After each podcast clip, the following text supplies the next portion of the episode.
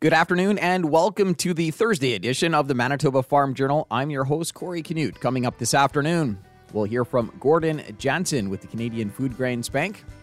Also, Glendalee Allen Vossler will have details on the Canadian Cattlemen's Association's Cattlemen's Young Leaders Mentorship Program. And out first in today's country comment, we'll get a hog market update from Tyler Fulton with Hams Marketing. The latest farm news and market numbers all coming up over the next 60 minutes. The time now is 12 o'clock.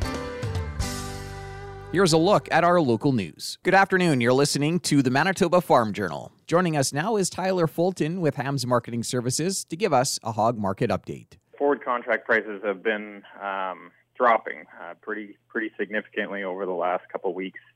Um, we're seeing some pretty uh, negative influence from um, U.S. lean hog futures, um, which is probably representing just weaker fundamentals going forward. The reality is that the export market for for North American pork has changed very significantly um, over the course of the last six months, where Chinese demand um, is has dropped about 75% compared to year ago levels, and it's really kind of um, disrupting the normal, like the trade flows that had developed over the last several years since African swine fever started to uh, impact that country.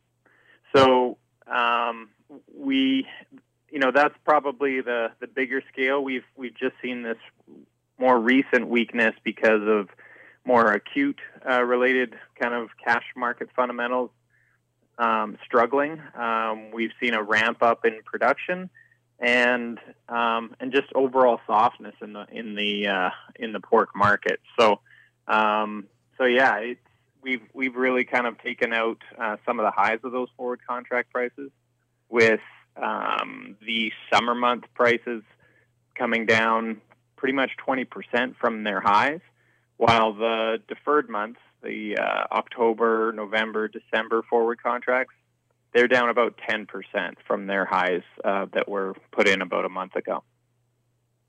And uh, what about cash prices? Yeah, as I said earlier, we're we are seeing kind of a counter seasonal uh, trend develop. Normally, at this time of year, we can expect packers to be quite aggressive bidders because hog supplies are tight. Um, but partly because of the softness in you know in demand, um, and also just a, a, ramp up in production, more of a recovery in in pork production across uh, largely the, the United States. Um, they are softening their bids. Um, so this is, you know, really the effect has been a cash market that's been stable, um, while normally we, we see a pretty significant run up in the spring, representing tighter supplies and, and good demand for grilling. So the, the question going forward is really will the will the pork market um, start to firm up, representing you know more of that typical um, summer demand um, that helps that helps support prices. Um, I think we are at a level right now that we can anticipate being at probably for a little bit. I don't see it, it collapsing, but uh, we're not going to see that normal summer run up uh, that we typically would. That was Tyler Fulton with Hams Marketing Services giving us a hog market update. A look at what's happening in the markets this afternoon is coming up. Good afternoon. I'm Corey Canute. Yesterday, Canada was advised that China has reinstated access for Richardson and Viterra to export canola seed to China. Market access restrictions for canola seed to China were first implemented back in March of 2019. Seed exports to China have fallen from $2.8 billion in 2018 before the restrictions to 800 million in 2019, $1.4 billion in 2020, and 1.8 billion in 2021. Forward hog contract prices have been dropping significantly over the last couple of weeks. Tyler Fulton is with Hams Marketing Services. We're seeing some pretty negative influence from U.S. lean hog futures, which is probably representing just weaker fundamentals going forward. The reality is that the export market for for North American pork has changed very significantly um, over the course of the last six months, where Chinese demand has dropped about 75% compared to year ago levels. And it's really kind of um, disrupting the normal, like the trade flows that had developed over the last several years since African swine fever started to uh, impact that country. Farm Credit Canada says it's prepared to work with customers concerned about financial hardship due to the impact of avian influenza. Here is District Director Kimberly Rowan. The main help that we can provide, of course, is in, in assisting with managing cash flow. So, whether it's providing additional credit, deferral of payments, or even adjusting payment dates out a little bit just to provide that space for the farm operation so that they can regain their normal source of cash flow and, of course, ensure that they're able to continue to move forward.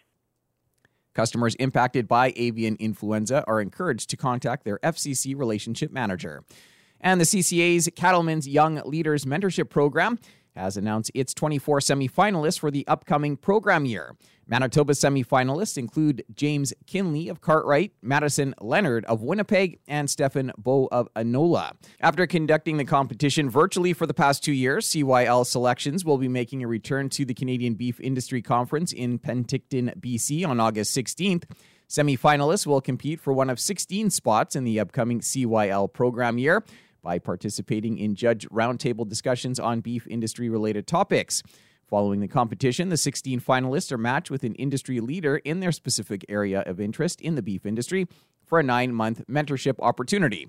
In addition, they are granted a $2,000 budget to fund their engagement in beef industry events, meeting with their mentor, and learning opportunities throughout the year. That was a look at today's farm news. I'm Corey Canute.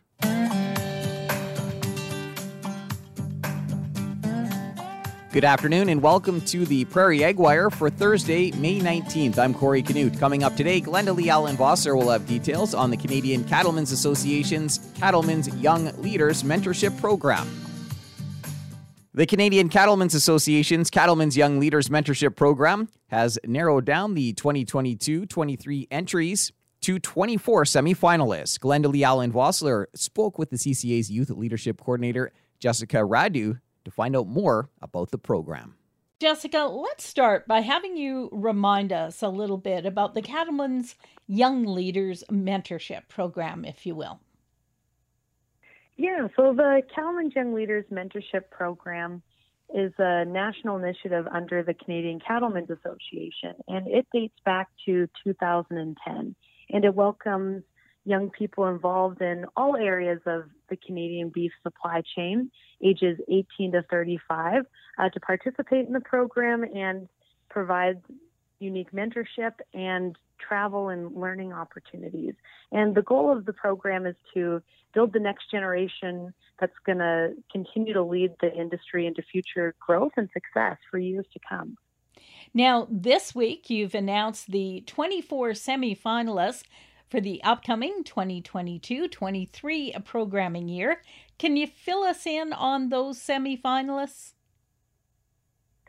Yeah, so we're so excited to make this announcement. And what's especially exciting about this year is that the competition, um, where we narrow down the semifinalists into the 16 people that'll be participating in the upcoming program year, um, this competition is returning to in person at the Canadian Beef Industry Conference. So, really excited to welcome these young people. So, from our semifinalist group, we've got 24 of them, um, ages 18 to 35, and they're ranging from all across Canada. And, uh, you know, really excited to see another young person from Quebec uh, named as a semifinalist this year and joining us in the final competition.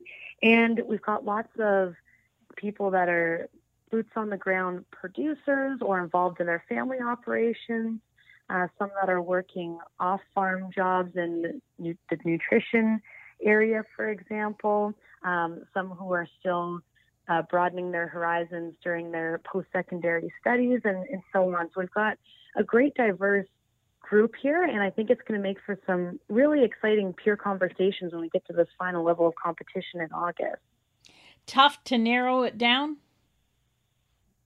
Yeah, it's a it's an impossible decision and one that I'm really thankful we have our some of our program sponsors who participate and uh, help us out because when you look at this uh, paper here and even from our total applicants in general. Um, really, everyone's so deserving of a spot in the program, and I think it's really exciting to see. You know, even though the beef industry's seen its fair share of challenges, is that there's a next generation that's so excited and enthusiastic about getting involved and continuing to build a career in the beef industry. And it, it really uh, adds some optimism for the future. Now, you mentioned that uh, they'll be gathering in Penticton, BC. Talk to us a little bit about what's going to be happening there for them. So in Penticton, we'll be bringing them together for our CYL selection competition, where these 24 semifinalists will be competing for one of 16 spots in the upcoming program year. And at this competition, we have a room full of about six tables. And at each of these tables is a very various industry topic, whether that's succession planning, financial management, herd health protocols, uh, sustainability, etc. And they sit at these tables and discuss these topics with their peers for you know about a half hour interval, and then they switch and rotate uh, throughout the different tables to go through all the topics. So it's really exciting to hear the ideas that are coming from the next generation when they're discussing these really important industry topics and what they see for the future. And, uh, you know, even what are some of their plans to address these challenges as an industry. So uh, it makes us thankful for the quality and excitement we have from these young leaders. They bring a lot of questions and a lot of optimism to the industry. Absolutely. And I think that's one of the neat parts of also hosting this competition at the Canadian Beef Industry Conference is not only are they bringing this ideas and questions and optimism to the selections competition, they're also bringing it to the conference in general, where they'll be meeting with industry stakeholders throughout the event um, involved in all areas of the supply chain. So I think anything they provide such a valuable insight when we give them a seat at the table and they're able to put a youth lens on some of these different industry challenges and the opportunities ahead. Now, of course, once we get it narrowed down to the final 16, they're then matched with a mentor? Yeah, so that's uh, the really exciting part. As after we make this announcement following the competition in August, we get to work on pairing them with a mentor, and it's about a nine month mentorship opportunity, and it will be in the participant's specific area of interest in the beef industry, whether that's succession planning or grazing management or maybe even board governance and how they can serve on industry boards and contribute that way. Uh, so it's a really neat process, and we work with our industry stakeholders and program sponsors to brainstorm some different mentor ideas, etc., and then we get that pairing started and, and they hit the road running. So, uh, really excited to see, you know, what's down the line more in this end of summer fall timeline for when we start thinking about those new mentorships coming up. Now, if somebody is interested in finding out a, a little bit more about these semifinalists and the areas of interest, where can they where can they go? How can we find that out?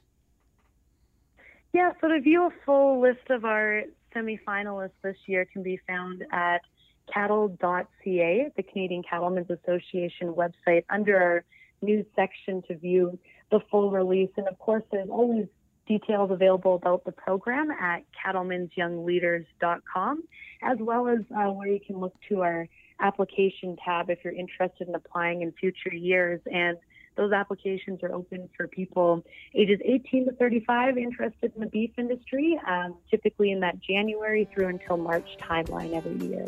That's Jessica Radu, the Youth Leadership Coordinator with the Canadian Cattlemen's Association. For Golden West, I'm Glendalee Allen Vossler. Thanks, Glendalee. That's it for the Prairie Ag Wire for today. If you have any questions or opinions to share, send them to us by email, the farm desk at goldenwest.ca. On behalf of Glendalee Allen Vossler, I'm Corey Canute. Thanks for listening and have a great afternoon. The Prairie Ag Wire will return tomorrow on the Golden West Farm Network.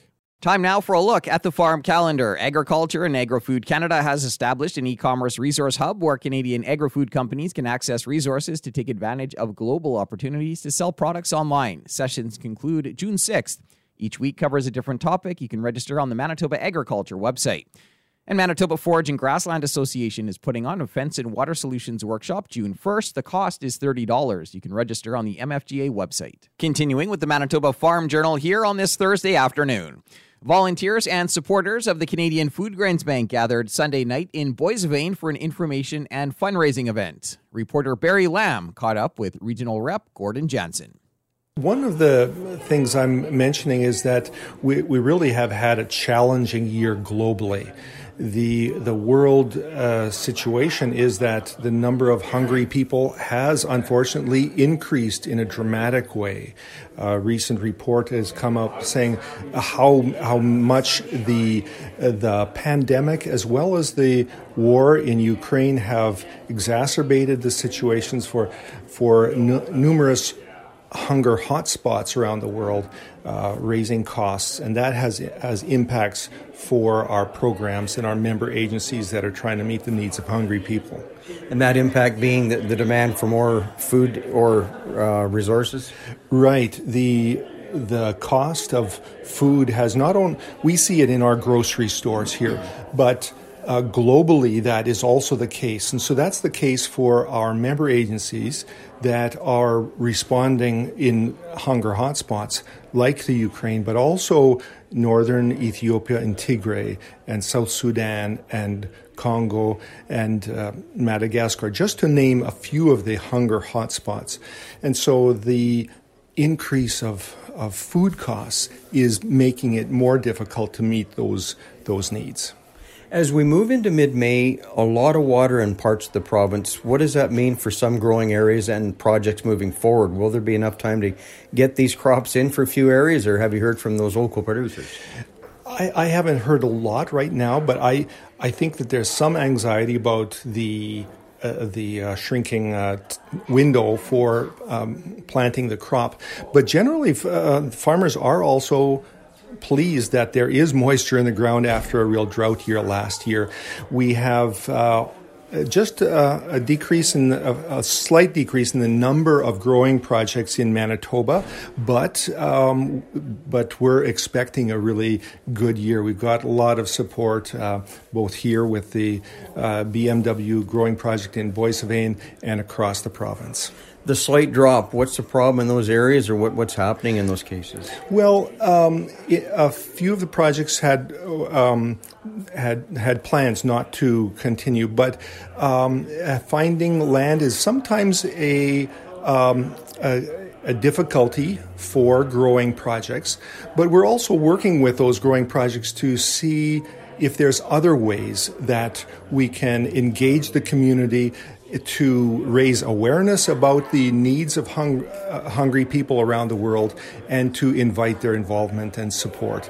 And there really is gr- good support, and we're so pleased with, for the, the network of not just growing projects, but the larger network of support uh, for our work to address hunger. Community projects, is that something you'll be pushing, or are you reaching out to hear back from communities now on, on maybe moving away from from the grain side of things, or, or working together? How would that work? We're, we're not moving away from grain growing projects, but uh, we're also trying to look at other ways. Uh, just for example, this evening, with the BMW group has their spring kickoff, just simply raising awareness. We have a music evening, and so uh, other groups have uh, a picnic in the park um, around Steinbach that's happening. Um, there have been a few projects where they've had a, an auction. Uh, so th- those are some of the different ways that community groups are coming together to support the work of uh, addressing hunger. Roughly how many growing projects in the province for 2022? We're expecting around 35 or 36 uh, uh, this year in Manitoba and Northwest Ontario.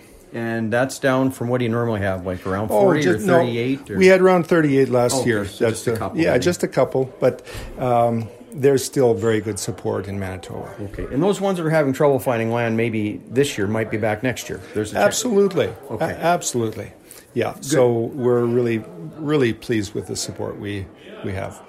That was Gordon Jansen with the Canadian Food Grains Bank speaking with reporter Barry Lamb at a fundraising event held in Boissevain on Sunday. Another look at what's happening in the markets heading into the close is coming up in just a moment. Time now for another look at today's farm news. Bill C 234 has passed second reading. The House of Commons voted in favor of the bill yesterday, sending it to the Standing Committee on Agriculture and Agri Food for review. Conservative MP Ben Lobb's private members bill would amend the federal government's carbon pricing legislation to eliminate the carbon tax on propane and natural gas for drying grain and heating livestock barns and greenhouses. Farm Credit Canada wants to help farmers impacted by avian influenza. FCC will consider additional short term credit options, deferral of principal payments, and other loan payment schedule amendments to reduce the financial pressures on producers impacted by avian influenza. Here's District Director Kimberly Rowan. Well, agriculture is all about risks and cycles, and so FCC really just includes this as part of our our everyday core business. So when depending on what sector is having uh, an issue or you know enduring a risk that that is impacting how the business can can manage through that. Uh, we are there to to help. So it's just part of who we are and what we do every day. Customers impacted by avian influenza are encouraged to contact their FCC relationship manager. And Tyler Fulton with Hams Marketing Services says we are seeing a counter seasonal trend develop. He talked about U.S. cash markets for hogs normally at this time of year, we can expect packers to be quite aggressive bidders because hog supplies are tight. Partly because of the softness in, you know, in demand, and also just a, a ramp up in production, more of a recovery in in pork production across uh, largely the, the United States. They are softening their bids. Really, the effect has been a cash market that's been stable, while normally we, we see a pretty significant run up in the spring, representing tighter supplies and, and good demand for grilling. I'll be back after this to wrap up today's program. We've come to the end of another Manitoba Farm Journal. I'm your host, Corey Canute. If you have any questions or comments, you can reach us by email, the farm at goldenwest.ca. Today's closing numbers with more in depth commentary on what's happening in the markets is coming up at 10 to 2 on the Markets Farm program. Thanks for listening and have a great afternoon. Hope you can join us back here tomorrow starting at 12 noon.